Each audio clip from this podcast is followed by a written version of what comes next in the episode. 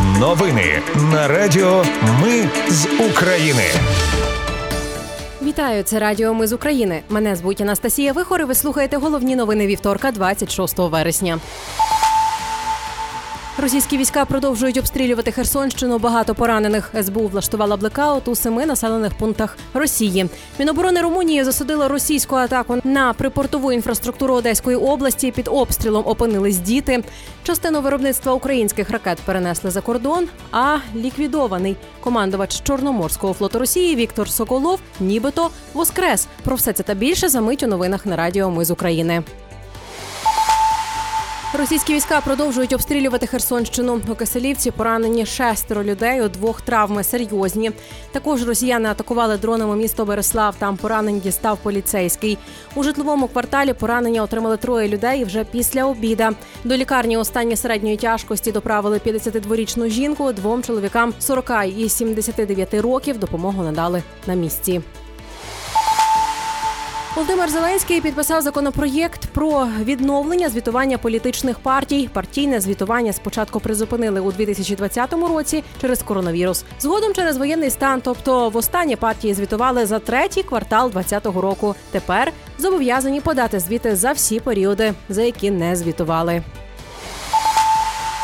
Польські слідчі завершили розслідування падіння ракети поблизу прикордонного села Пшеводу, яка 15 листопада минулого року вбила двох фермерів. Вони дійшли висновку, що то була ракета С-300 серії 5В-55 російського виробництва, але запущена силами протиповітряної оборони України під час відбиття масованої ракетної атаки росіян. Слідчі, нібито навіть знають місце, звідки її запустили. Дані про розслідування від джерел отримало видання Жечпосполіта, яке пише, що його зміст не розголошує через конференцію конфіденційний характер. Прес-секретар прокуратури підтвердив виданню, що відомство отримало висновок.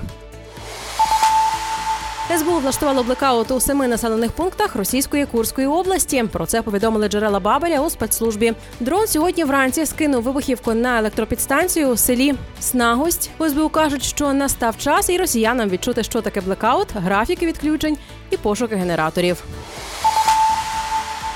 А от Міноборони Румунії засудило російську атаку дронів камікадзе на припортову інфраструктуру Одеської області. Там кажуть, що відстежували її в реальному часі. Свідками тієї атаки стали жителі румунського міста Ісакча. Дрон атакував Орлівку, де розташована переправа між нею та Ісакчею. Це на відео зняли румунські працівники переправи. Відомо, що під час атаки дронів на Орлівку на переправи до румунської Ісакчі було два автобуси. В одному з них везли дітей. Автобус швидко оформили, посадили на румунський пором, який вже практично відходив від берега на початку ударів. Розповів Радіо Свобода, засновник поромного комплексу Орлівка Юрій Дімчогло. Він додав, що другий автобус оформили за 10 хвилин. Під час його від'їзду почалися вибухи. В автобусі тріснуло скло і постраждали водії.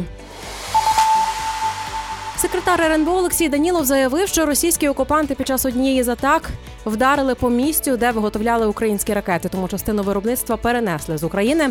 Про це повідомляє Данілов в іспанській газеті ABC. Говорити про українську ракетну програму високопосадовець відмовився, зазначивши, що це закрита програма, і ніхто не скаже, в якому вона стані.